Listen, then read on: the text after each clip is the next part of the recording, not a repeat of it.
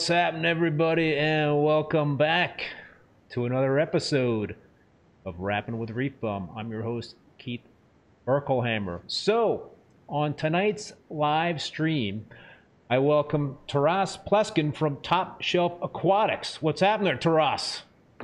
I'm doing fine. Just uh, got out of the farm, and I'm ready to talk about critters. Cool, man. Yeah, we were just talking before the uh, the stream. You uh, you are quite quite the critter guy, so we'll uh, we'll dive into a lot of uh, that stuff in detail. Just a little background on Taras. He studied aquaculture at the University of Rhode Island and the University of Florida. He specializes in the cultivation of microalgae. Taras has worked and trained at various aquaculture facilities worldwide. He is currently is the lead phycologist. Is that how you pronounce that? Yep, I'm an algae guy. at, Gotta own up to it. At Top Shelf Aquatics, working towards the application of microalgae in the reef aquarium industry. So before we start chatting with Taras, I want to thank the sponsors for this show, both Bulk Reef Supply and Ecotech Marine. Really appreciate them supporting the live stream.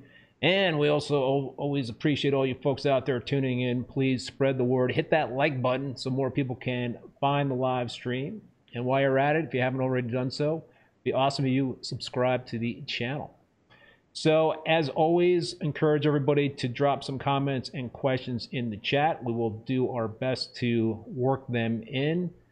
So, Taras, what exactly is a, uh, a phycologist? What's that? Uh, what's that term mean? I, I, I got I got a I got a decent understanding what it's all about. I mean, uh, I'm I'm drawing the parallels between phytoplankton and a, a psychologist, so there's some sort of crossover there.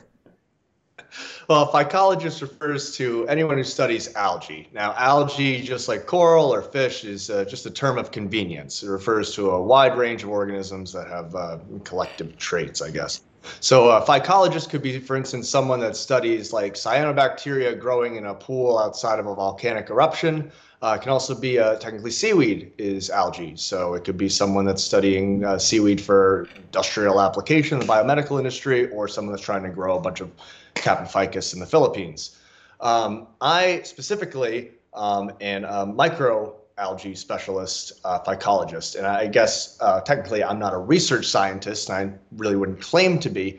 Um, what I am is an aquaculturist that that that focuses on the selective cultivation of specific algae strains, uh, specifically a couple that uh, I've selected and that have been um, well.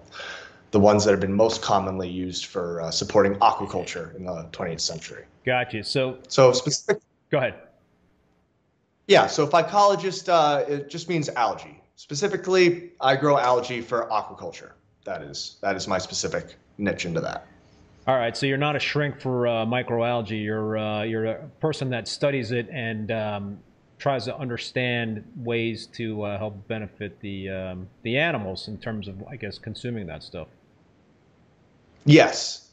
Yeah. And that's, um, that's the kind of the funnest part I think about, uh, commercial, uh, algae production of any kind. All right. So you got to stop to think, um, a lot of organisms that we grow, for instance, you know, we can have like a catfish. Catfish can be either like put in a tank as an ornamental or consumed as like a food animal, right? Uh, same thing for the microalgae. We're, we're making essentially, we're cultivating very, very, very small cells, just like, you know, someone cultivating uh, yeast to make beer, and we're trying to use that cell and the, its abilities and its potential to make a product. Now, in this case, it's just to make a bunch of uh, you know, living algae cells with specific nutrition that we can then feed to a bunch of larvae or corals or filter feeders, et cetera. But um, you know, the same properties, like what I studied uh, formerly at university, um, can be used, uh, switched over to an industrial scale. So really quick, uh, a very important example is golden fats. I named my Isochrysis golden fats.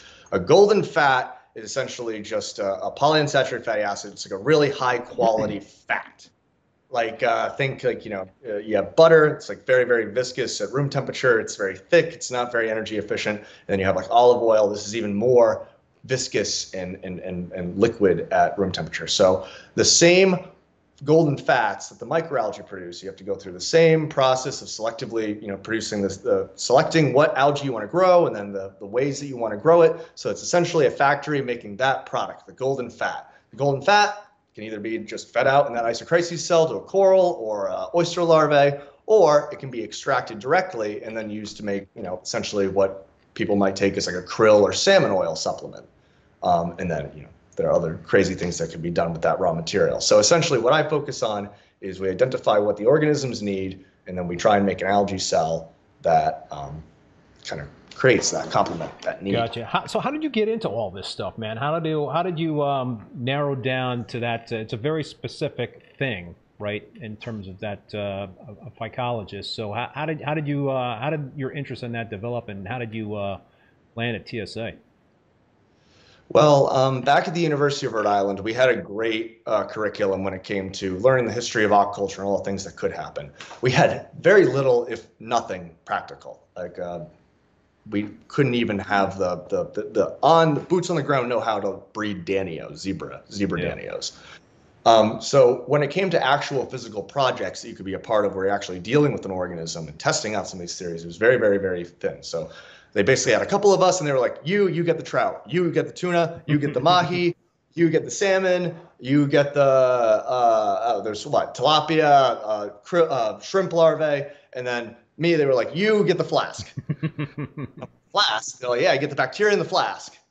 Right. Okay? So I got this like little flask of uh, Pavlova pinguis, and I remember I was like, all right, well, I was, I was like, I want to do hatchery stuff and larvae stuff, because I was like, all right, well, that's cool. I guess we'll get to know how to do that. And from that one flask, I made, I made jugs. I made, uh, I made. You could take that one little, you know, drop of liquid, and then you could, you could, you could fill it with everything. There was a magic aspect to that.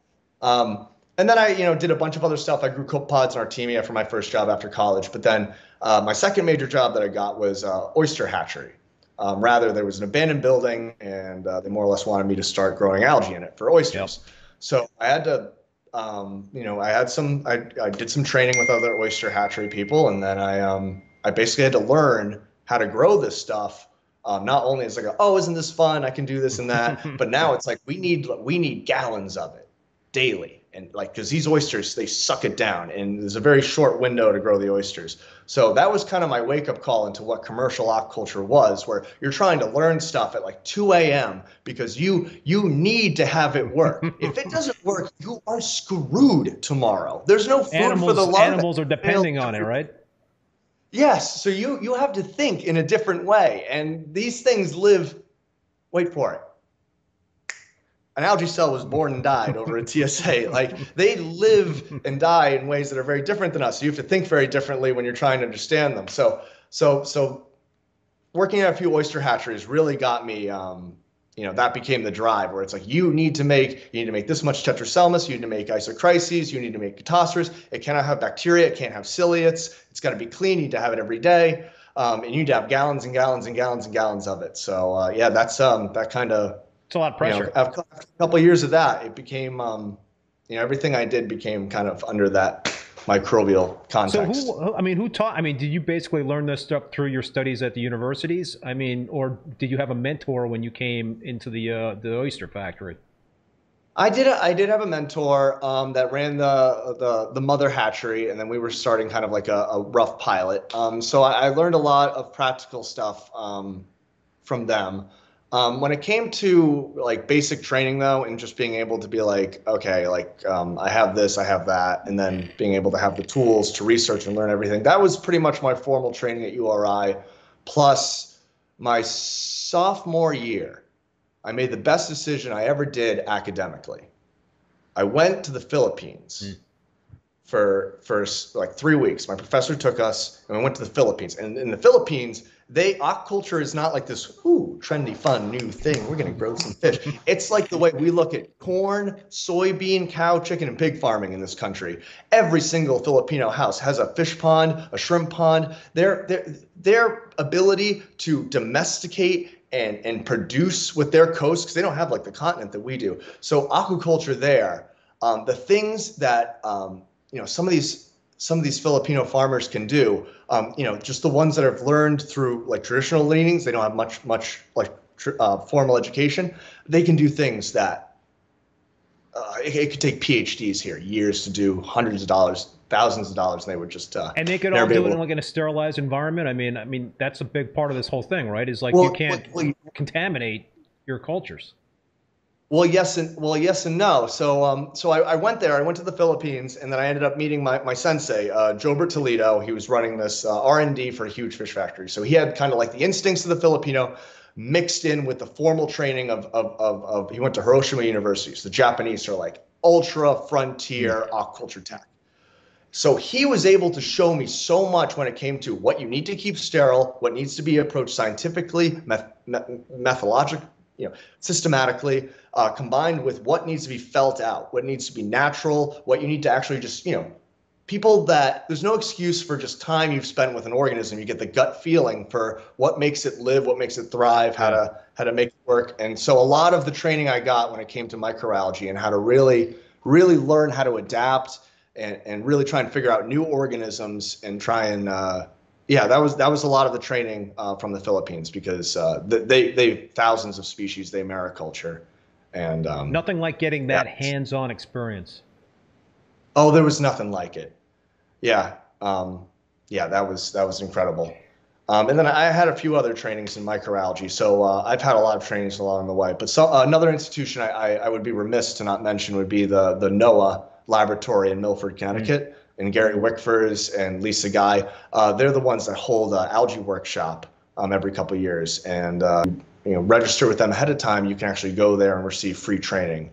And their course, their course is very, very, very intense. It won't necessarily get you ready for you know the whole perils of the day-to-day um, algae production, but the ability of them to uh, to get everyone caught up in three days if you don't know uh, much beforehand is incredible. And they, of course, uh, act as a functional library of all of our stock cultures that I, that I receive and that uh, through me, everyone else that buys T S A Phyto. So they, they actually keep a library of all these different species, thousands of species. And then if you know which one you, you want, you can um, contact them if you, you know who to contact. And uh, you get very sterile stocks, which is very key to this stuff. So, all right, how did you, uh, how did you end up at T S A, man? How did that all happen? Um, so I was working at a few L F S stores. I was working at Ocean State Aquatics in Coventry. I was having a fun time servicing, learning about the... That's in Rhode Island, right? Yeah, in Coventry, uh, Rhode Island. Um, I was having a great time there. I was learning about the reef industry. Um, really wanted to start producing things again, though. Really wanted to start aquaculturing again. Um, and then I was I was working there. Um, and then my girlfriend um, happened to have gotten a job at SeaWorld with the orcas, which had been her her long dream. Um, so we both agreed that if she got that gig, we would kind of uh, pack up our bags and head south, and that's what we did. So, uh, yeah, we got we got here, and then um, I had to figure out a job, and then um, I I contacted Stephen, and then Stephen uh, hooked me up with Kevin, and then we had our interview, and the rest is history. And uh, yeah, I've uh, basically walked in there, and uh, I knew I knew instantly that. Uh, You know, all my other gigs in the past were abandoned rooms. I worked with maybe one other person. They were usually uh, not formally trained and sometimes stubborn. But at T S A, the farm, it was everything was perfect. The staff worked together. You walk in immediately, and it's almost like a it's almost like a military base. Everyone's like moving around doing their thing. I was in love immediately. So um, when they contacted me and said they were interested in having me be part of the team, I was I was so thrilled and. Uh, You know, I was so thrilled. I was like, "Look, uh, you want to get copepods and algae going? Give me a month, and you know, hundred bucks in supplies." So they they didn't have any live feeds really going for their systems until you got there. Um, no, not really. Uh, the two things about T S A, uh, it, the facility is is just got so much going on. It has got so much going on per square inch that there there is no bandwidth for people to have. Uh, you know, any mass expansions unless they're very very comfortable. You know, everyone is is so. so entrenched keeping their like uh, keeping everything going all the time. So uh, I think it was very uh, I think they were they loved to have someone that was very passionate and very eager to go on projects that otherwise would have kind of a considerable learning curve. Um, yeah, so so you you, luckily, you you you have taken it to a whole nother level, I guess is what you're saying.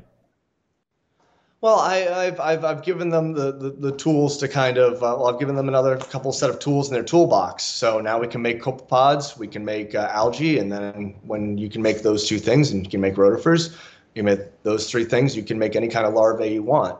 Um, but as far as, uh, you know, any good coral farm operating is going to have to feed those tanks if you're trying to maximize your production. And uh, food and electricity and labor are the three major costs of any aquaculture operation. So um, being able to produce your own food and find ways to mitigate, um, you know, buying products uh, is a, is a, I think it was good. Also, you know, because we're T S A and we're also have all this retail infrastructure, um, we could also enjoy being able to, uh, you know, share the feed that we trusted to go in our tanks. And so, all right, so you guys basically are um, producing three types of live feeds at this point in time for your systems. You, you mentioned uh, um, phytoplankton, rotifers, mm-hmm. and and uh, copepods. Is that those are the mm-hmm. three main feeds that you guys are um, um, culturing, raising, feeding the system? Do you guys also sell that stuff to uh, hobbyists? We sell all three. Um, Phyto is the one that is probably the most routinely used as a daily, daily fed out to the tanks. You know, the various species of Phyto we grow, the Rhodomonas, the red, the Isochrysis, the gold, and the, the Tetraselmis, the green. Those get fed out, um, and that is accordance to our daily water testing and the kind of the needs we want per system. Um, the rotifers and the copepods are really something that we'll use more uh, strategically in tanks that, you know, let's say we're dealing with a particular pest and we have to run uh, interceptor, something that's going to be destroying uh, a large part of that microcrustacean cleanup crew. You know, in order to get our systems running again, or like preferentially having isolated systems that we're doing treatments in, we want to be able to get these systems back up and running. Right. And uh, being able to dose copepods, you know, a couple gallons at two to three per milliliter is a good way to get that up and running uh, and, you know, buying back some precious time. So um, in terms of Phyto, what, yes. So my understanding is that there are different, would you say, species of uh, phytoplankton, different uh, types mm. of phytoplankton that can be uh, cultured yes. and raised. Um, what do you guys use for your um, systems and why are you using it? Okay, a great question. So, um, again, algae, specifically microalgae especially, um, is a term of convenience. So it's like, you know, even more, a red algae cell and a green algae cell are far more estranged from each other uh, than, let's say, a flatworm is from you and I. They are they're very, very, very distantly. So every single shape and color of algae has its own nutritional profile um, and everything. So when you're trying to select what you want for, let's say, the reef aquarium industry, yeah. you're going to want to establish a few criteria. One, um, it's going to want to survive in salt water because, you know, we can't be dosing, you know, there's no real way to isolate the algae from the water itself. So we don't want to be dosing, let's say, a bunch of fresh water. So things like Chlorella, Spirulina, these are out. These are freshwater algae. We want marine algae. Um, Uh, secondly is that we want them to be making things that we know are nutritionally good for the corals. So when you get any good food, mysis shrimp, or, or any good flake, the first ingredient should be um, some form of marine protein. Cuttlefish meal, soybean, I mean, uh, krill meal, salmon, whole salmon, something like that. And the point of that, that marine protein, is because it has those golden fats. That's the really expensive part that people pay for. And because saltwater organisms live in salt water, they can't live without those fats. So we want every algae we grow to have those nice big fats. Um, so we want them to be able to live in salt water, and then we want them to be good nutritionally. So for that reason, I've selected three microalgae species that are commonly applied to marine aquaculture. These have been commonly used to grow and raise filter feeding organisms like oysters and scallops, um, and they've also been used to feed very, very tiny larvae successfully, which need these things. Okay. So we pick species that have lots of scientific literature behind them so that we know what we're dealing with. And then we have the NOAA lab to provide the stocks so that we know that we actually got what's in the paper. That part's so important because otherwise you're just growing a bunch of green water, mm. which could be not perfect, but it could also be bad because some algae, like red tide, produce toxins. Some algae, like pest algae, are really hard to digest. So they build up and make the tank look really ugly. Mm. Some algae uh, can actually change the water chemistry so they can uh, actually steal vitamins and other nutrients away from corals, make them in a less biologically available form for those things. So we want to be specific about what we're making. So for that reason, I picked three species that are commonly used in aquaculture. The first is T. Isochrysis lutea.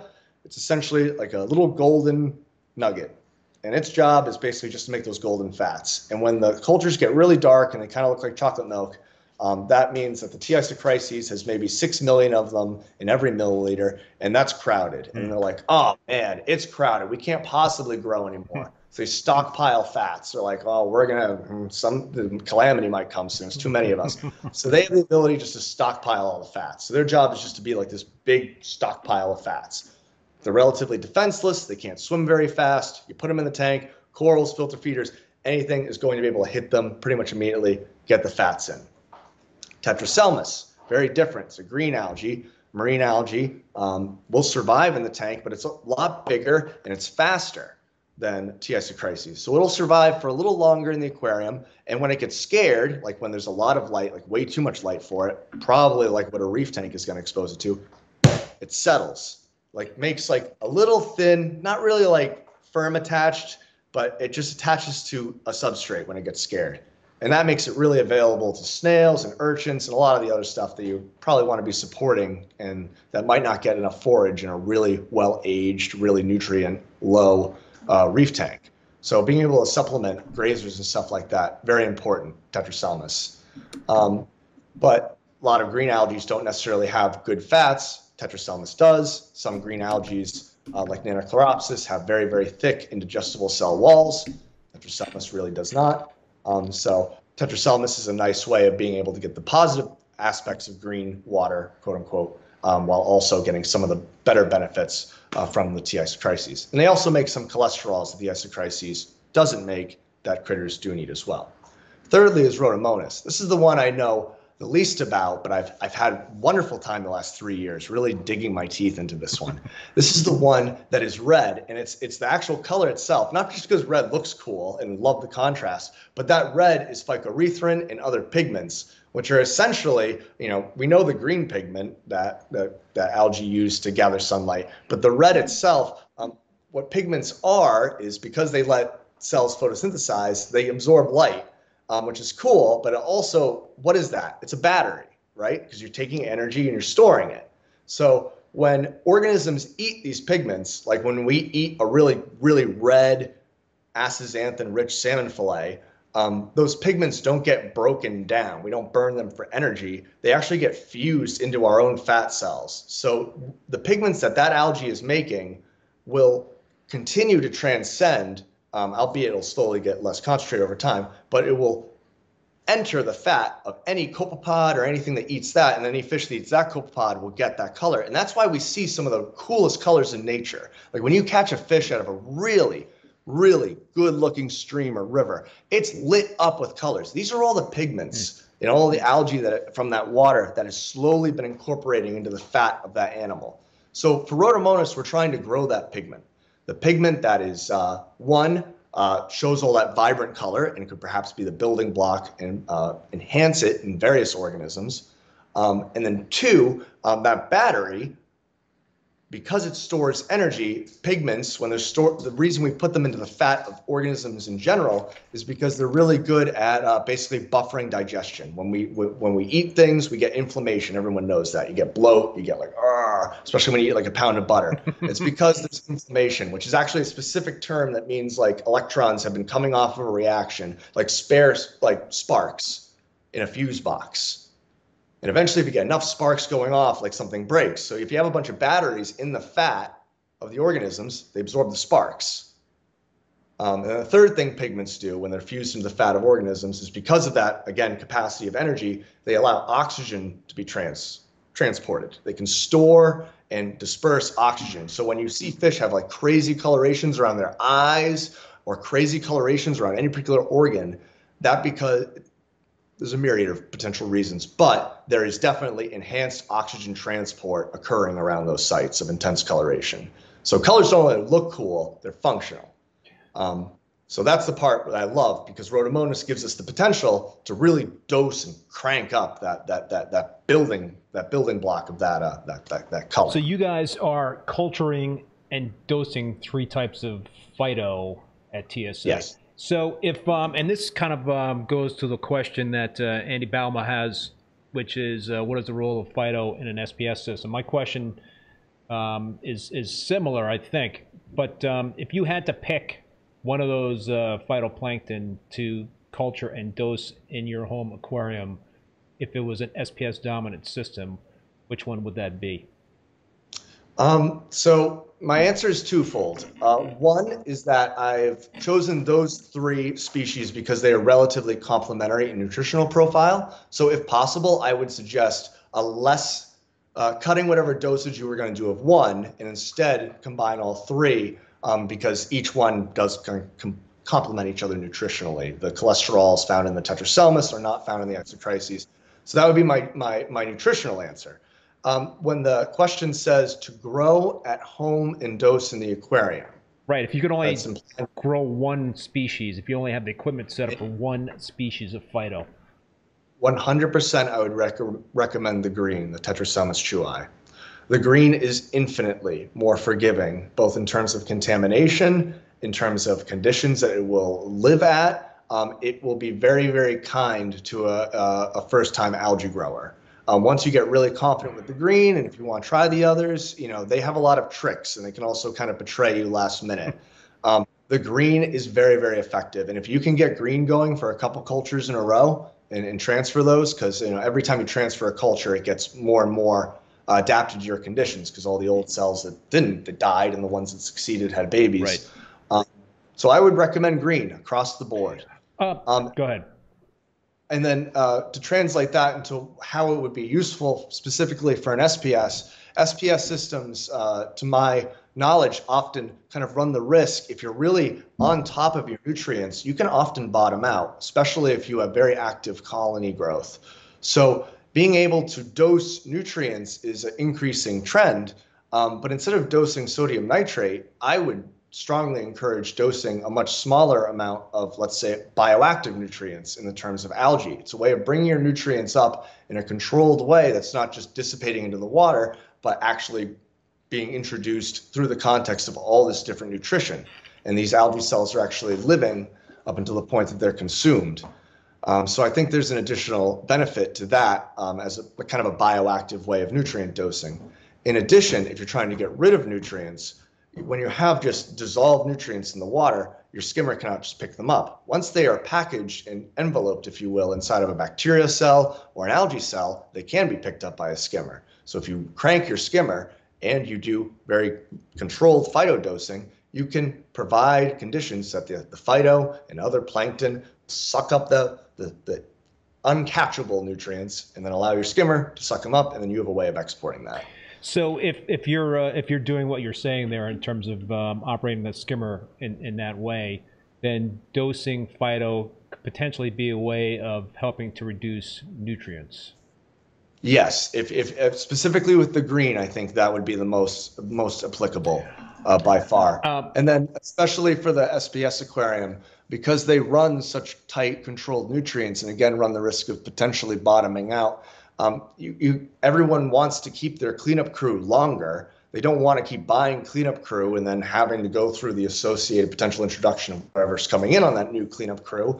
Uh, you want to be able to find a way to feed those organisms. You know, people want to keep clams. People want to keep cibellid worms. People want to keep non-photosynthetic corals.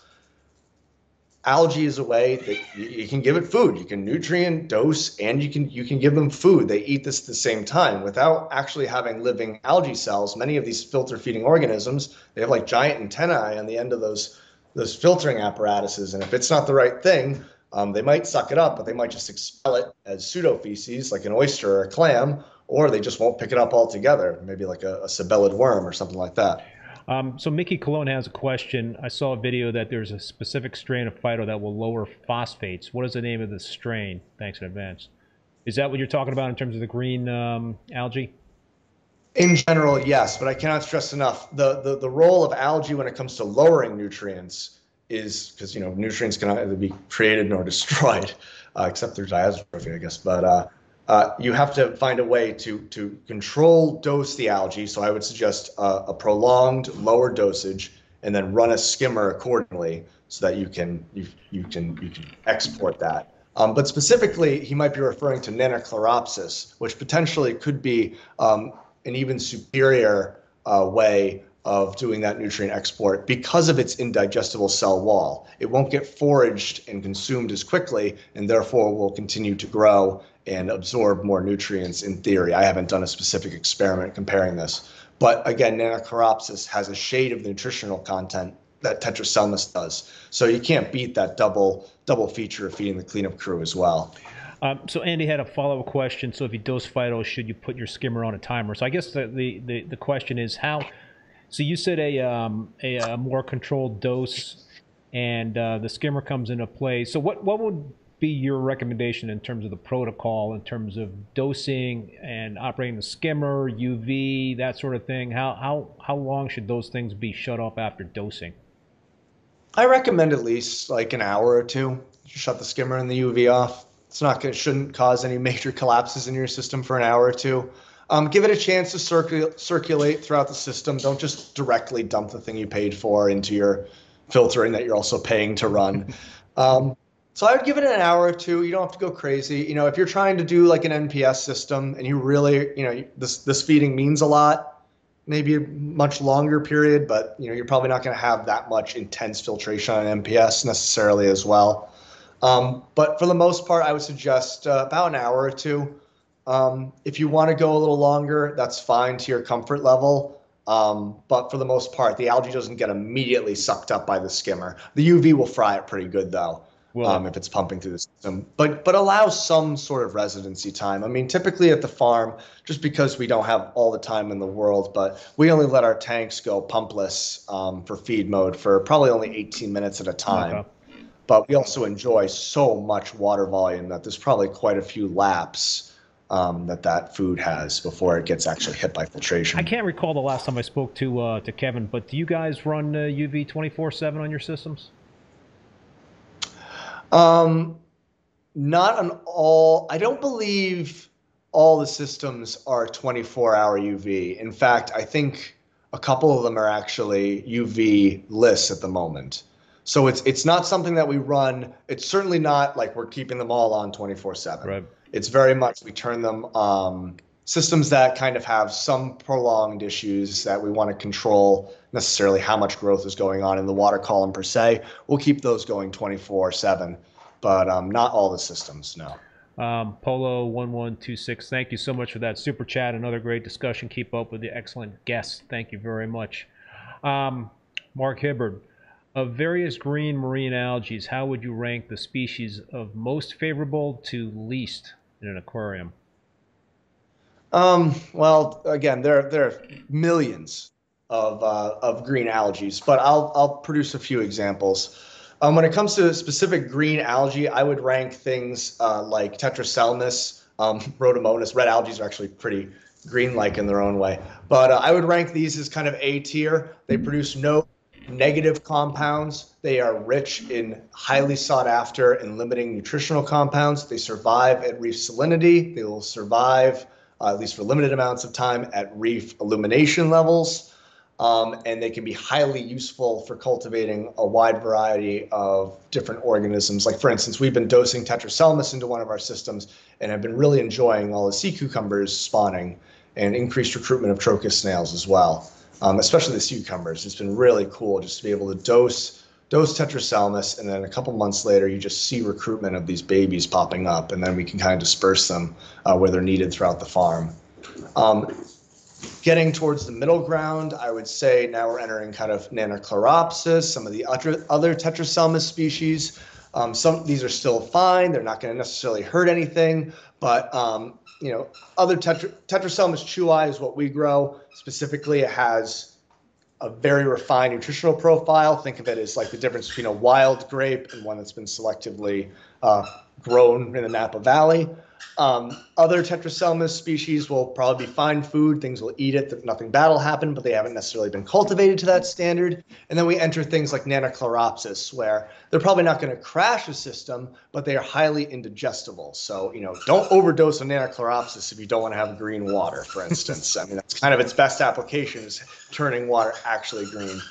Pardon me, just one second. You got, you got a dog on a, chewing a toy there or something? Yeah. Ah, uh, that's awesome. Ah, there we go. Fun. There's the culprit. Right. This, this is Maurice. Maurice. Uh, so nanor, nanor, yeah, say hi, Maury. Um, so Nannochloropsis would definitely be the middle ground um, as far as, uh, you know, it would be perfectly acceptable to dose, but don't overdose it because it could definitely grow a little too well in your tank. It's definitely for the sensitive aesthetics of a reef aquarium. And then we kind of enter freshwater algae, which I really don't think have much place in the uh, reef aquarium yeah. trade. Um, we th hit things like Chlorella, which is like Nannochloropsis is like really tough freshwater cousin, like super big cell wall. Um, Chlorella it would really not be a, a great thing to add to the reef aquarium because you're, you're adding an awful lot of fresh water. It's not growing in a saltwater medium. Um, a lot of the other um, green algae can even be uh, cyanobacteria, so not even technically microalgae. Um, you know, Spirulina, for instance, all these things can... Uh, Uh, because they live in the freshwater environments, uh, they don't necessarily have a very favorable fat profile. Things that live in freshwater don't accumulate those golden fats nearly as much as the marine environment. Um, and there's, there's, there's several uh, biochemical reasons for that. So those really, by their nature, have far less beneficial qualities than positive qualities. If you're doing a freshwater tank, you know, that's way different. Or you're trying to grow some, you know, freshwater uh, Daphne or something. That's a way different argument. Chlorella, go ahead. But for the reef aquarium trade, um, there will be a lot of drawbacks um, for that application. Taras, can you can you um, uh, dig in a little bit in terms of the the complete benefits that we would get in terms of dosing phyto to a reef tank? So, you know, I've I've heard, my understanding is that um, phyto will definitely help the um, the pod population in a reef tank. It'll it'll yes. help. It'll help. Um, they'll, they'll consume the uh, the phyto as food, and it'll help. Um, you know. that that uh, population potentially explode or at least uh, propagate pretty well. Then, uh, you know, it's also my understanding that um, phyto is consumed um, a certain percentage, I guess, by corals in terms of what they take in for uh, for food. Can, can you just kind of uh, dig into the science behind the benefits um, of dosing phyto and how, you know, it, it um, comes into play in terms of the, the bottom line, I guess, in terms of that whole cycle in the reef tank, the uh, the cycle of life and, and how corals benefit? So uh, threefold. The first is primary direct benefit of corals. There are certain corals and then certain other reef organisms that we're trying to keep. Tridactylid clams, electric scallops, these are all great examples, Christmas tree worms, um, the uh, thorny oysters. These are all things that eat phytoplankton. Um, that and some other coral taxa. They directly consume phyto. They are designed to be filter feeding organisms. We are not running dirty enough water tanks that they can be foraging all the time. They're not getting constant uh, flux of marine phytoplankton from the West Indies. They are inside a, a glass box. So to keep those organisms alive and happy, direct feeding of phyto, way to go. Especially when it comes to specific strains, like for if you're trying to keep a clam alive and healthy, you should have some sort of phyto dosing. Some people can do fine once they get bigger and they're more dependent on photosynthesis, but early growth, early juveniles, like most people are going to be acquiring, feed that animal, please, uh, especially your electric scallops too. Secondarily, many corals um, and other corals that uh, have larger feeding apparatuses cannot directly consume phytoplankton, but what they can consume are copodnopleae. They can consume possum shrimp. They can consume uh, well, sea urchin if it spawns, or peppermint shrimp if it spawns, or atrochus snail if it spawns. And all this phytoplankton dosed into the tank supports all this secondary forage.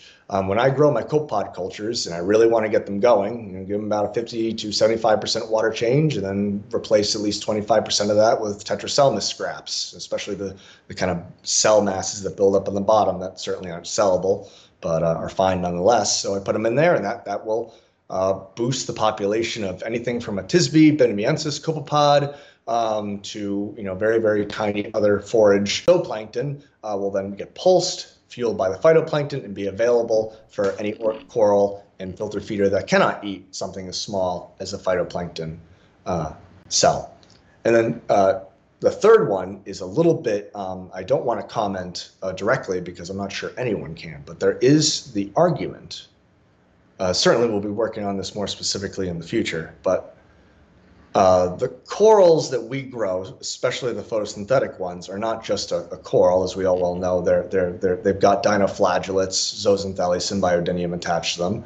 But they also have a great many other things: bacteria, fungi, archaea, even beneficial viruses. And they also have other algae cells other than dinoflagellates. So there is the potential um, that algae cells can also function as a probiotic in a way, where they can actually, uh, rather than just being consumed, potentially, especially things like Tetraselmis, um, could live without light and just live heterotrophically inside the guts of fish and potentially even function inside the holobionts of some corals. Um, so don't want to make any claims like that, but I think there might be an argument for um, a different, uh, there'll be food algae, and then potentially in the future we'll make uh, specialized strains of zooxanthellae that will uh, be uh, cultivated selectively for accommodating inside coral tissue rather than feeding it. So I, you know, I've, I've talked to some reefers who who were dosing live phyto, and they said that um, you know, they didn't really see the benefits, so they stopped dosing the uh, the phyto. What, what you know, and and so I don't know exactly how long they were dosing it for. I so I guess my question is, you know, are there any signs that you can see in your corals that they are benefiting from the dosing of the phyto, and um, how long would that take to see? You know, over how many weeks or months would it take to see those kind of physical benefits in terms of your corals, you know, looking healthier and more colorful or what have you, if those are the effects of dosing live phyto? It's definitely something which is dependent on the specific taxa of coral. Uh, our facility has a lot of different individual taxa moving around all the time, so doing specific comparisons can be a little difficult. What we have found uh, is that it's uh, a great way to raise our nutrients when we need to, when we start to bottom out. We have found that it's a wonderful appetite stimulant, so it, it gets polyp extension going. It allows uh, basically to us to kind of signal that it's time to start feeding. And so we um, haven't done it in isolation of our other feeds as well, but uh, it would be nice to kind of do some more isolated trials on potentially some non-photosynthetic coral as well.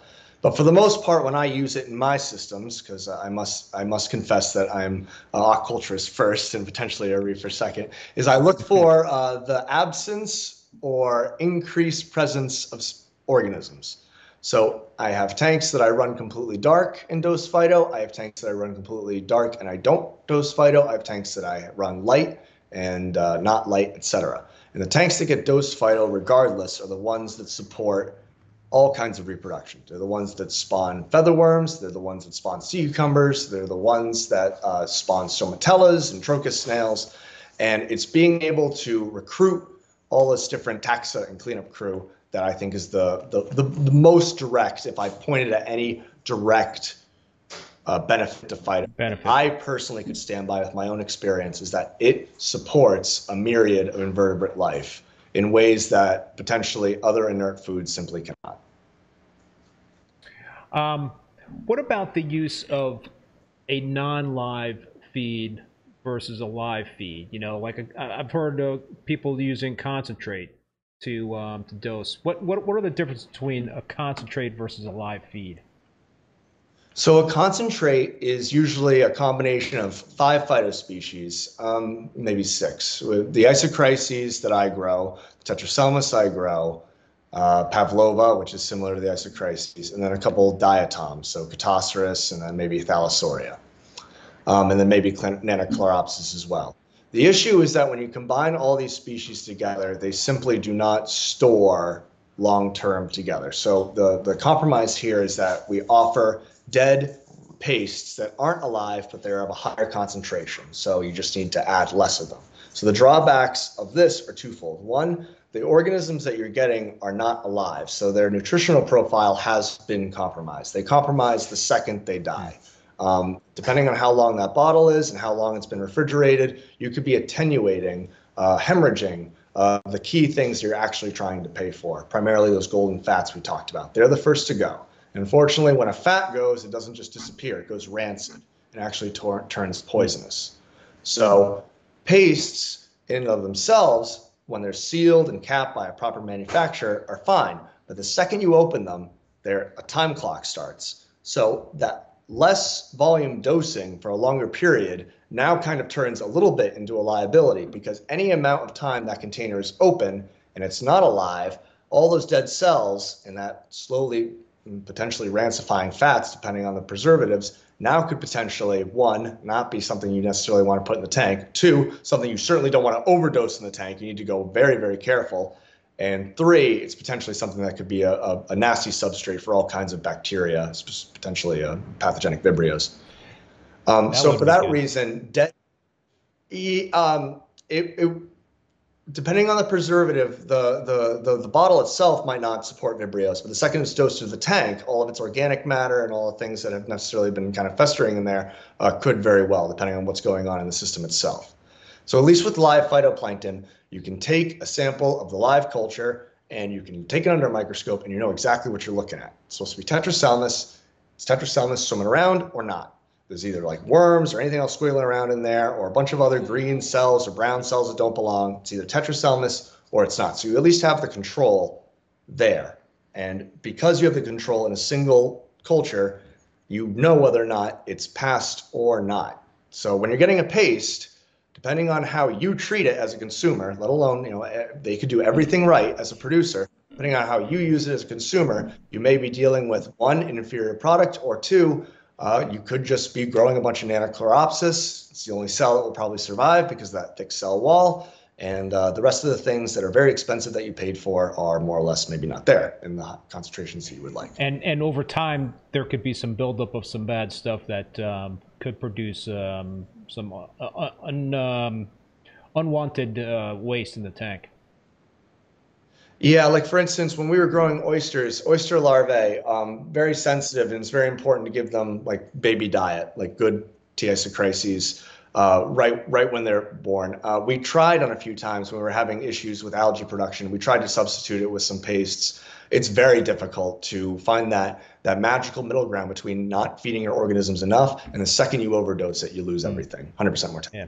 in a way that's yeah. simply not existent with, with phytoplankton, because you give them a little bit of light and they will at least locally consume the ammonia around them as opposed to delivering it in massive um, uncompromising waves. So getting getting back to the different types of phyto that uh, that you guys culture and, and, and dose. So you mentioned the uh, the golden fats, which is uh, I guess it's a tougher strain to culture, right? Because there's more involved in terms of the sterilization, I guess, and I guess more more things can happen in terms of crashing that kind of culture versus the green phyto, which you said is a good kind of like beginner type of um, phyto, the dose. And, and and you were also saying that the green phyto is uh, is a good beneficial phyto for like an S P S dominant tank, or I guess a reef tank in in, uh, in general. But when you get um, when you kind of get good at the culturing of the green phyto, would you recommend, if you again can only stick with one phytoplankton to culture in your um, in your home, would you suggest trying to uh, up your game a little bit and try to culture the uh, the golden um, fat phyto?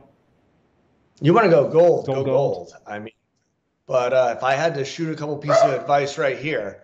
Um, gold likes blue light. Hmm. Gold doesn't like to get too cold and it doesn't like to get too hot. It wants to be about seventy-five. The T in T. isochrysis is for Tahiti. It likes to be perfect all the time.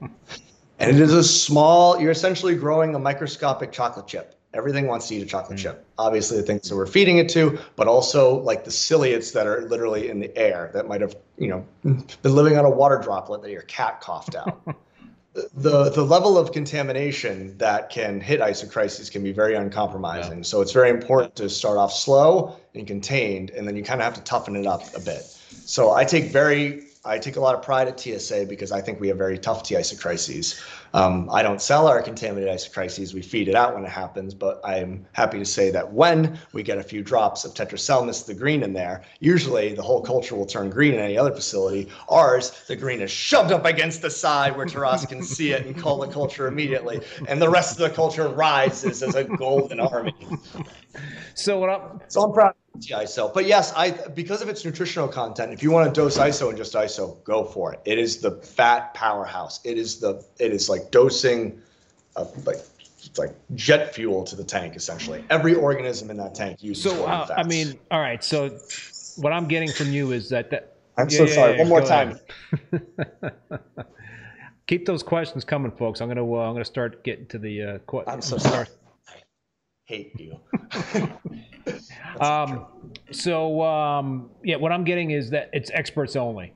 The uh, the golden uh, Fido, that uh, the golden fat Fido. That, that's what it sounds like to me in terms of trying to culture that stuff. I would say experts only in the same way that brewing beer is experts only. There's a learning curve. Yeah. And uh, if you're under the learning curve, you've made poison. Yeah, not good. What so? But it's not possible to get above so, it. All right, but dosing that jet fuel, right? How um, cautious do you have to be that you're not overdosing it? What what what effects could it have on the tank in terms of uh, nutrients? You know, I guess it's powerful stuff. So how careful do you have to be in terms of the dosage?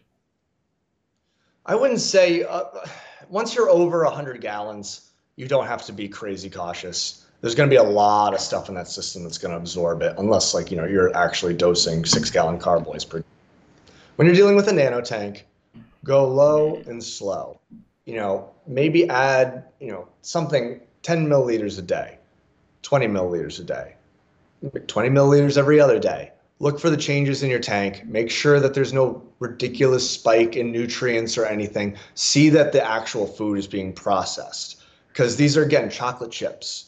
If, if you're dosing a bunch of chocolate chips in your tank and they're not getting eaten pretty much completely within a few hours, something is askew.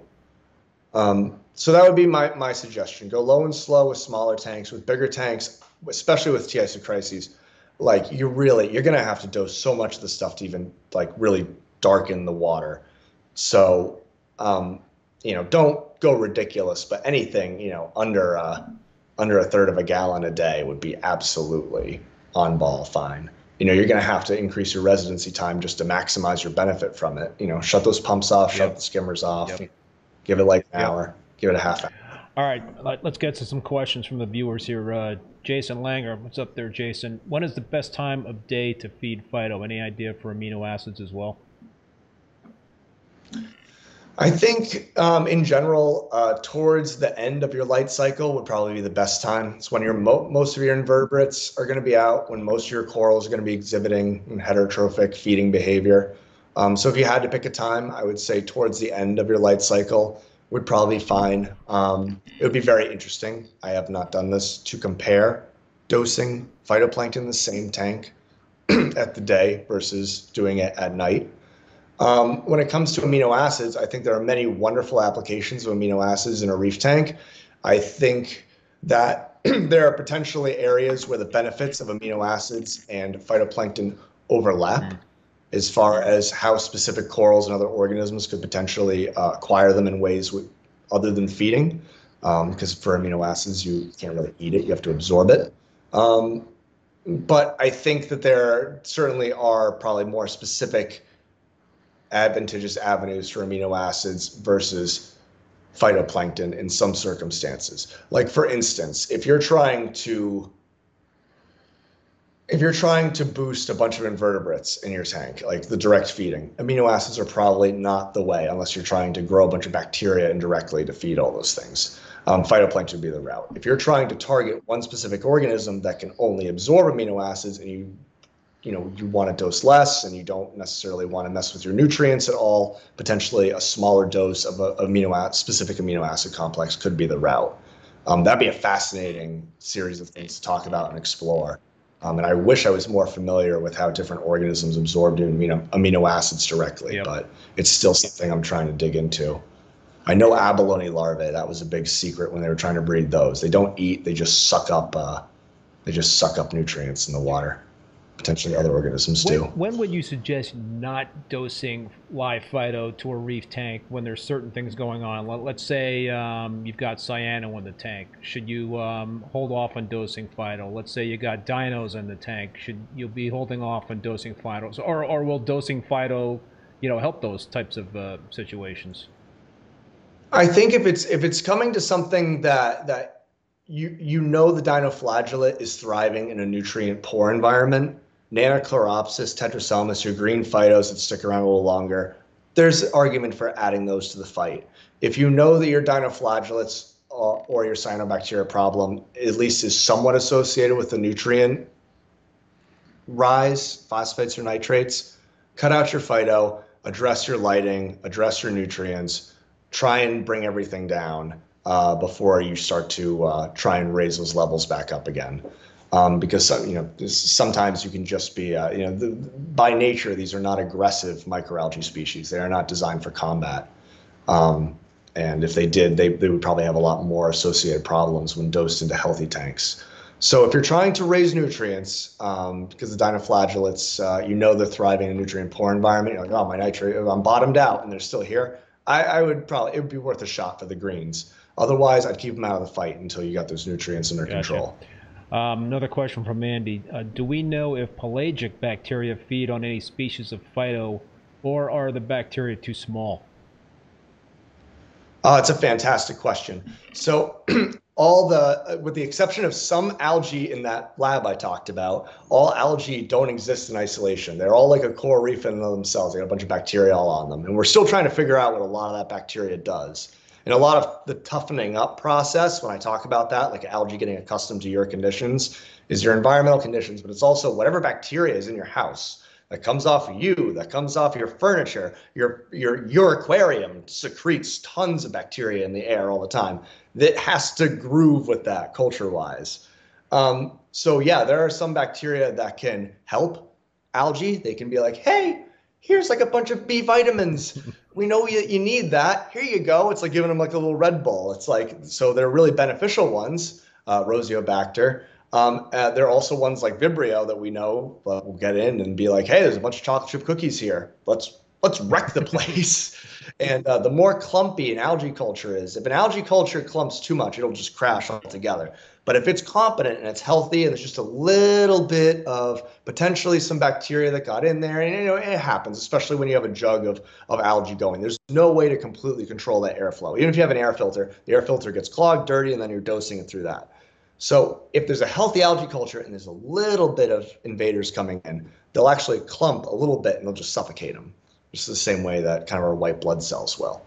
So yeah, there are bacteria that can help algae, and there are algae, there are bacteria that can consume it and kill it directly. And even more fascinatingly, uh, this is never consistent. There's a wonderful paper called the Jekyll and Hyde effect of of uh, of uh, uh, Phaeobacter gallean, gallean, galleaniensis, and it's this diatom.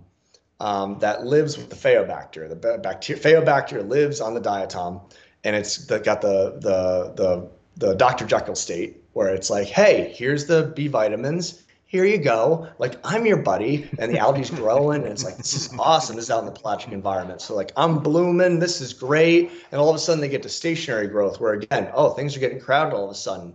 And then Mister Hyde shows up, and the same bacteria that was helping that algae grow decides, I'm going to start killing you, and then just starts secreting antibiotics and feeding off the algae. So there are these, these natural boom and bust cycle that occur with the same bacteria and algae that's completely dictated by how either's doing. In the same way that a coral can bleach its zooxanthellae, reacquire it, or just be completely stable and beautiful and happy. Um, talking about bacteria, and, and again, from my conversation with Kevin, I, I, I don't believe you guys dose bacteria to your systems at T S A, or is, is that uh, not totally correct? We have um, we've been experimenting with some heterotrophic bacteria. I uh, I would be remiss if I mentioned a specific name because Corey's behind that project and I don't necessarily remember. But um, we do a lot of work with uh, BenePets feeding, and a lot of uh, one thing I do like about the BenePets formulations is that they have a lot of uh, heterotrophic bacteria in them. So specifically lactobacillus. It's like a bacteria that it doesn't consume ammonia or nitrite like a biofilter, um, and it doesn't photosynthesize like an algae, but it consumes carbon. So it's a sludge eater essentially. So um, we do uh, we do dose BenePets as part of our coral food, and in that way we have that population of heterotrophic bacteria that are eating leftover organics and carbons, and then uh, they can either be consumed or again picked up in that skimmer. So we have are, are you guys looking down the road or kicking the tires on potentially culturing your own bacteria? Um, right now, we mainly just sell our pre-seasoned biomedia. We identify tanks that are producing well, that have no issues, and we sell the biomedia out of those because that has the actual functional microbiome Of, of bacteria that are acting, playing ball, and succeeding with fish, invertebrates, corals, and the infinite other factors that are just uh, relatively difficult um, to apply. Not to say that there aren't very good probiotic bacteria species out there, but it's simply outside of our realm of uh, R and D, and specific, especially the, the uh, current constraints we have space-wise. There's lots of projects uh, that we're very eager to get off the ground, and they're already bulging out of the building space-wise.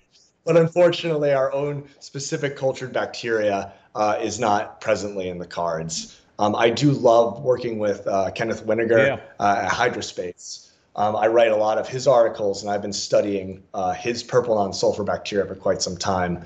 And that whole class of microbes, I think, has wonderful applications. Kind of, uh, you know, they operate in the sludge where there's no oxygen, and then algae is operating out in the light where there's uh, lots of oxygen. So I, I think there's wonderful avenues for. Yeah, for, yeah.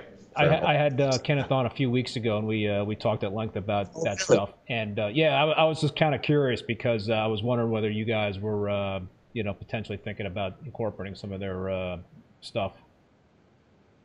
Oh, I, I'd love to. I got to have a conversation with the, with the bosses about that, because I, I the, that, the hydrospace stuff. Besides the fact that that, that Kenneth is awesome, that.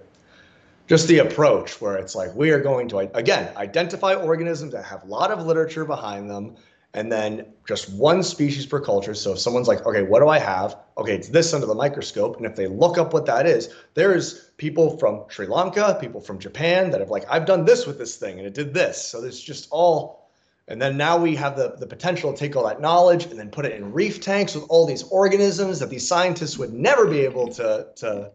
to do, because they would have to get replicates of everything and have it controlled. And I, I love this stream of, of, of science into the into the chaos of yeah. reef keeping, because so much stuff that can be learned when you don't have to operate in all the red tape. Uh, let me tell you, man, the hobby has changed a lot. It, there's been uh, there's been a lot of um, innovations, and and that things are definitely more complicated uh, these days than they were back in the uh, the day when I started reef keeping. But I, I don't know, man. It makes it all very interesting. You know, you just got to be able to um, sift through all the different uh, information, all the different um, you know options that are out there, and, and make some smart choices, which can be kind of tough at times. There's a lot of there's a lot of different things out there. There's a lot of different ways to uh, to keep a reef tank. Um, Speaking of uh, Kenneth's uh, products, there's a question from uh, Reef With Me. If we are dosing green phyto, should we continue to dose P N S Pro uh, Bio? Uh, how do they interact with each other? Any idea on that one? Um, so I'm actually very excited. I was going to run some interaction experiments where I was um, considering even dosing small amounts of the Pseudorhodomonas into my algae cultures to see what the effect would be. But um, on surface, um, besides the very minimal chance of competition, certainly no chance of uh, the, the, the bacteria itself consuming the algae. It's not really the way it operates. But um, because of the nature of Kevin's bacteria, it operates in the sectors where the algae just can't survive, mainly where there's no oxygen, uh, where there's minimal light versus uh, lots of light, and uh, where there's minimal flow and there's lots of organics. The algae operates a little bit better. And, uh, it's designed for the open water column and the, the surface of, of rock work. Gotcha. Um, Mark Hibbard is asking, any pro tips to avoid crashing a phytoculture? Ooh, uh, yes. I was just talking about this the other day. Don't do what a lot of oyster farmers do. Don't build your hatchery on the water. Don't use raw seawater. You cannot filter seawater. You can't bleach it. You can't nuke it. You can't ozone it. You can't put it through a reverse tangential filter without there at least being some bits of the bacteria that used to work in there. And those bits can really screw your culture up um, in subtle ways that build up over time. Uh, so if I had one tip, it's to control your water. Reef industry has been great to me because it's been given me the opportunity to work with R O water mixed with salt. Mm. That's never touched a wild ecosystem. That has been game changing. Keep your water clean and it will be kind don't, to you. So don't that use established tank water to create a culture. You yes. don't do that. Yes. It will not, it will, you're going to grow, they call it the Wells-Delancey technique. It's when you just grow whatever grows. They used to do it. It's a good way, but like, no, we're, we're good now. Um, Taras, yeah, man, you, got a lot of, you got a lot of pets running around in there, huh? I know they're all they're all getting they're aged. all getting pissed off, I guess. Or I know, it's my rescue cat. Uh, I'm gonna have to. Yeah, um, he's fine. He's just complaining because he didn't get. Well, he's not. You know, the yet. cat's not sitting in your lap, but like the dog is. So maybe you gotta like. Uh, uh, he's jealous. Oh, they're they're they're terrible. They're terrible, like children. Stop. Um, I'm so sorry. So, I lost. So I pro lost tips practice. in terms of uh, you know, not, oh, yes, not yes, crashing yes. cultures. Yes. Um, don't go super intense with the light. Shop lights that you get at the hardware store go a long way. Anything sixty-five hundred Kelvin, something that's mainly white but peaks in the blue spectrum, very kind. You want to start. Uh, many algae cultures, just like coral, start them off less light, get them strong, and then when you know what you're dealing with, goose it when you want. But these coral lights are way too strong for uh, the culture volume that you're likely going to be dealing with. Um, another piece of advice is keep it sterile. I know that comes with the water, but just because you sterilely mixed water, that vat, that that whatever you mixed it in, not sterile. The bucket you poured it in, not sterile. Your hands that you touched it with, not sterile.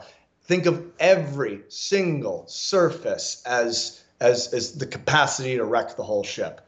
And if you have that level of caution and you give your algae a chance, they will fight back whatever slips through the cracks. And stuff will always slip through the cracks. Yeah. What um, what is the best thing to sterilize your uh, containers with and your syringes and all that sort of thing? Would you just say hydrogen peroxide? Um, I try and stay away from hydrogen peroxide because a lot of bacteria can actually play ball in it just fine. Same thing with alcohol, uh, though I do use it to sterilize. Uh, I use alcohol to kind of clean off things that might have other algae cells on it, but bacteria, uh, alcohol doesn't do much. Yeast, for a good example, loves alcohol, doesn't mind it. Um, so I, for smaller vessels like a flask that I want to keep clean, I'll boil that water with like a cheap electric kettle. And, you know, heat and pressure is always a great way to go. So a pressure cooker, stove stovetop pressure cooker, great way to go. Boiling water, great way to go. Obviously, for larger cultures, um, you can't necessarily just sterilize the entire culture that way. Um, so I like to fill my vessels up with a little bit of bleach, um, just bleach, not splashless, not scented, nothing with anything else, and then uh, sodium thiosulfate. So you're essentially nuking every single square inch that the water touches and then uh, using sodium thiosulfate to neutralize that out. Um, those two are the most consistent ways I have found, using heat and pressure, and then uh, when that's not possible at scale, uh, bleach and de-bleach. Everything else I've found has been um, difficult in its consistency. You know, we, uh, one of the wonderful things we did at that algae trial is they give us a bunch of algae cultures, like, like media that we made, and then we sterilize them in a bunch of different ways. Boil water, put them in a microwave, you know, do nothing, and uh, you'd be surprised at which, um, well, yeah, it's the bleach and de-bleach that works best. Kind of the best in the heat pressure. Yeah. What about um, uh, fertilizers, right? You need to uh, you need to add some fertilizer to a phytoculture to to get uh, get get give it some help in terms of growing and multiplying and all that stuff. What uh, what fertilizer do you guys recommend? So the Guillard's formula.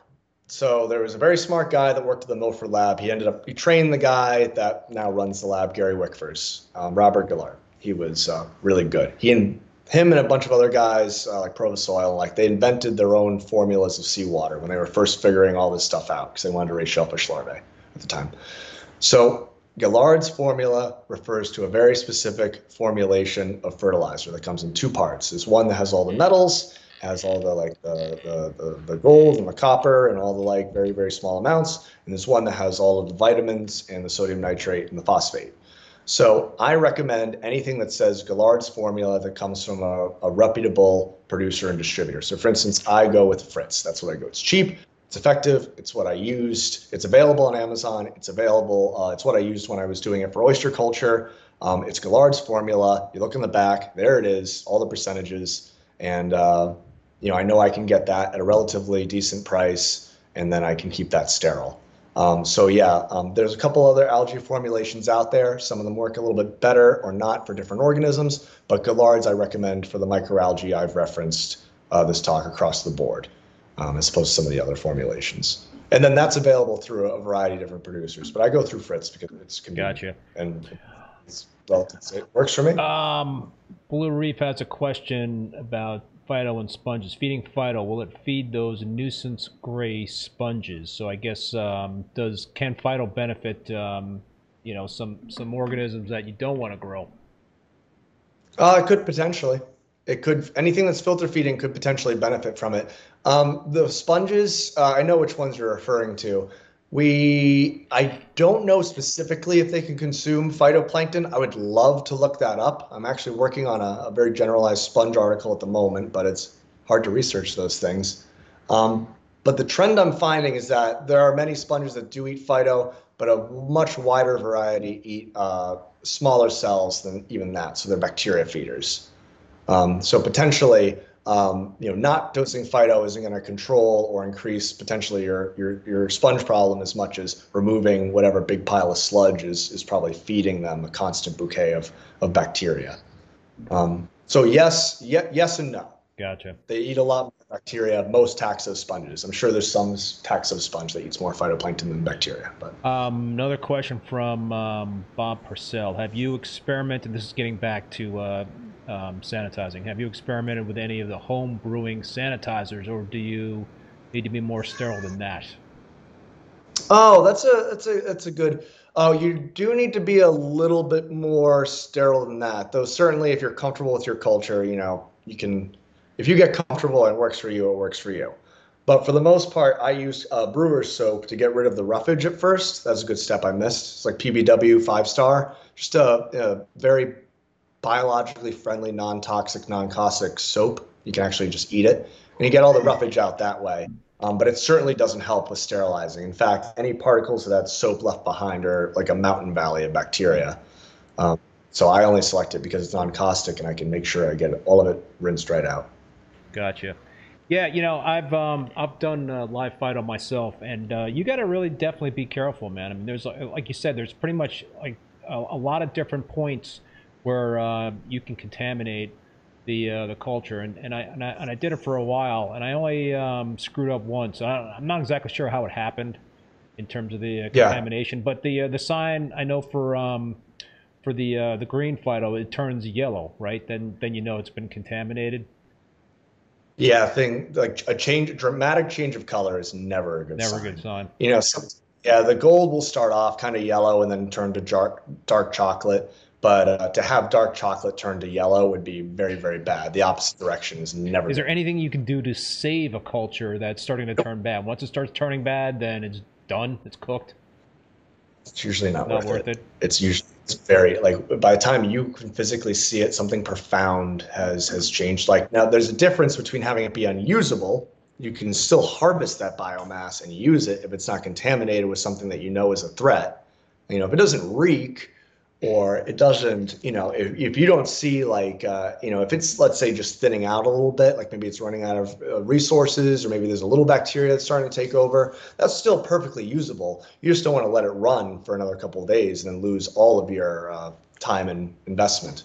Um, but for the most part, a culture that has, it has lost the fight, and by the time you notice it, it's lost. So that's a lot of the practice here, getting replicates up, and knowing when to just kill one replicate and start over so that you kind of have a, you know, for instance, a lot of what I do at, you know, Top Shelf, I show up Monday and I critique. I'm like, you die, you die, you die, you die.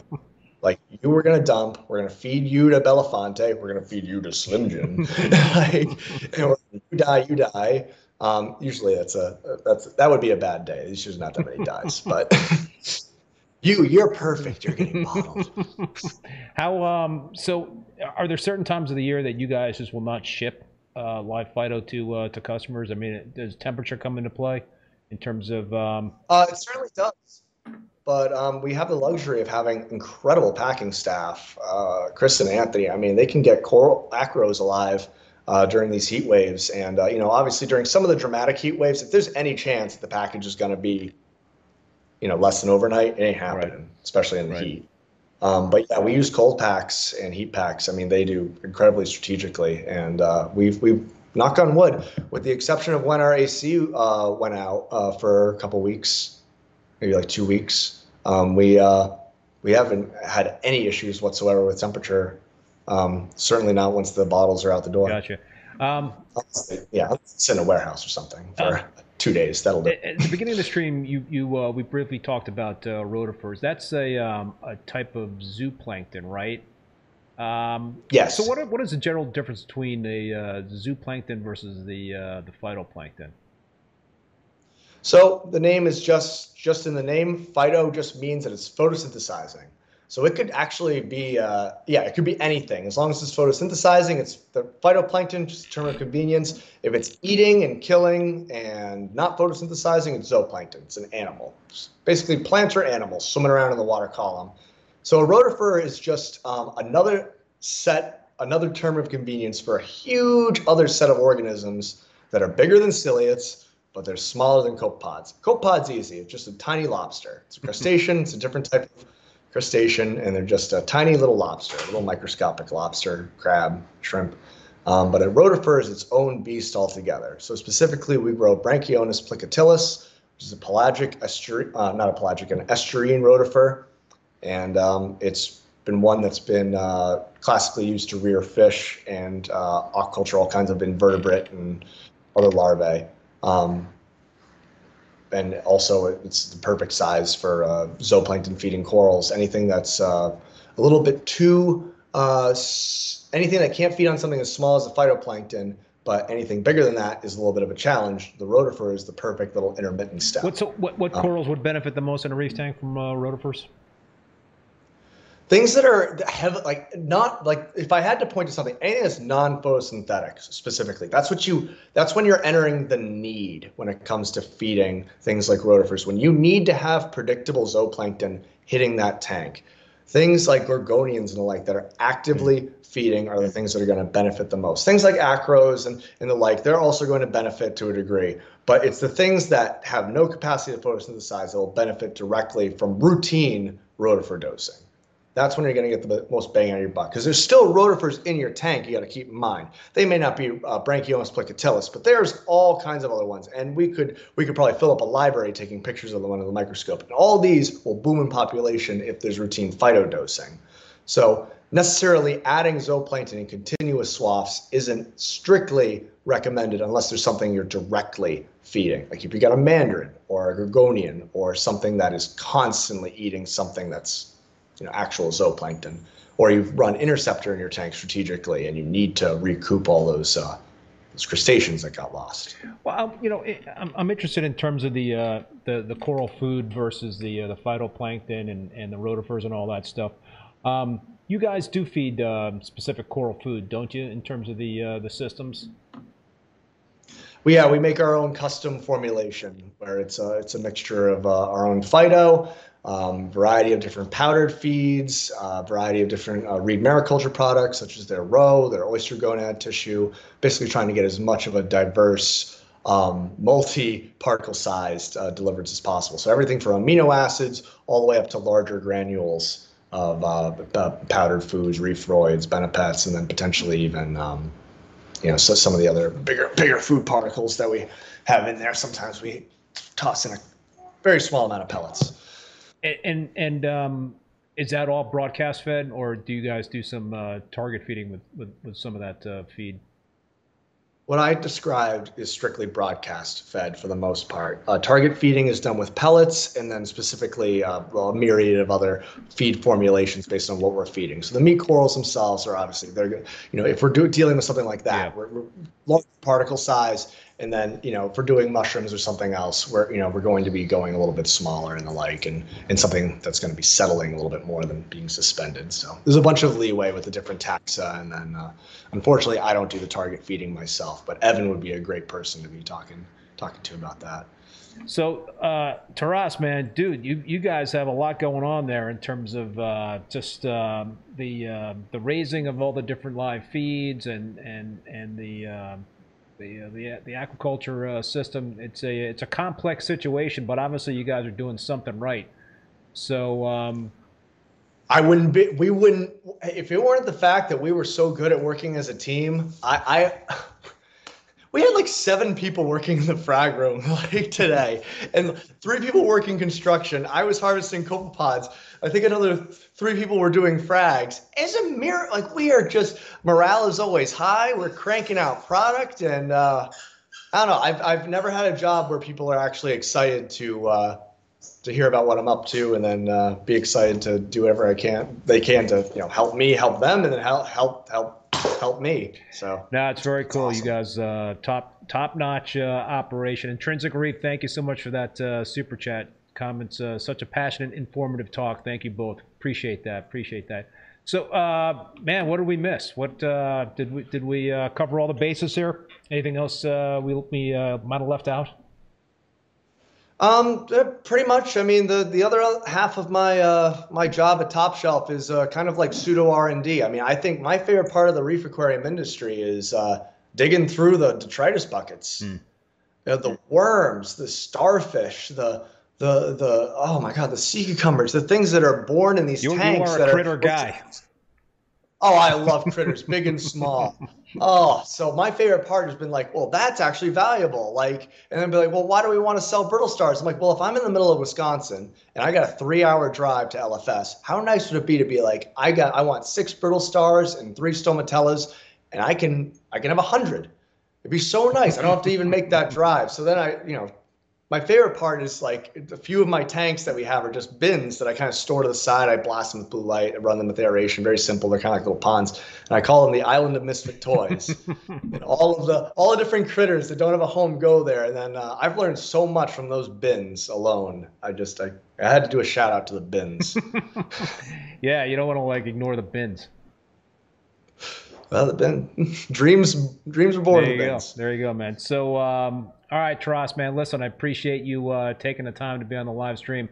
How um, so they could they, they could basically uh, find the uh, the live feeds if they want to order through you guys at the uh, on the website. They could purchase right on the website, top shelf aquatics dot com. Yes. Gotcha. And uh, you guys also uh, you have a lot of informative stuff on YouTube and and uh, right you, you've got your own little uh, show going on there, a little mini series. I have my own, I have my own little blurb. Yeah, yeah it's it's been. Fun, whatever I'm kind of feeling like talking about, and then we're gonna we're gonna start doing some more targeted series on uh, on specific aspects of reef keeping. Cool. So, all right, folks, we'll definitely yeah. uh, we'll all uh, be tuning in there, Taras. Well, thank you. It was an absolute pleasure. Thanks for having yeah, me yeah, on. I appreciate it. And um, so, thanks to Taras for being on today's live stream. I also want to thank both Bulk Reef Supply and Ecotech Marine for sponsoring the live stream, and also thank all you folks out there that tuned in to watch. A big thank you. To Paul, the moderator, who's also the president of Boston Reefer Society. Please join and support your local reefing clubs. They are so important to this hobby. Also want to let you know that all episodes of Rappin' With ReefBum are available as podcasts on Spotify, Apple Podcasts, Google Podcasts, Stitcher, and Amazon. My next Rappin' With ReefBum live stream will be next Tuesday, October thirty-first, Halloween, with Mark Levinson from Milo's Reef. So that should be another great show. And if you want to check out the full upcoming schedule of guests, visit reef bum dot com under the YouTube section. November fourteenth, we're going to have a big um, tribute to Jake Adams, so please um, make a note of that one in your calendar. It will be a, uh, a great live stream tribute to Jake. So uh, until then, be safe, be well, and we will see you next time.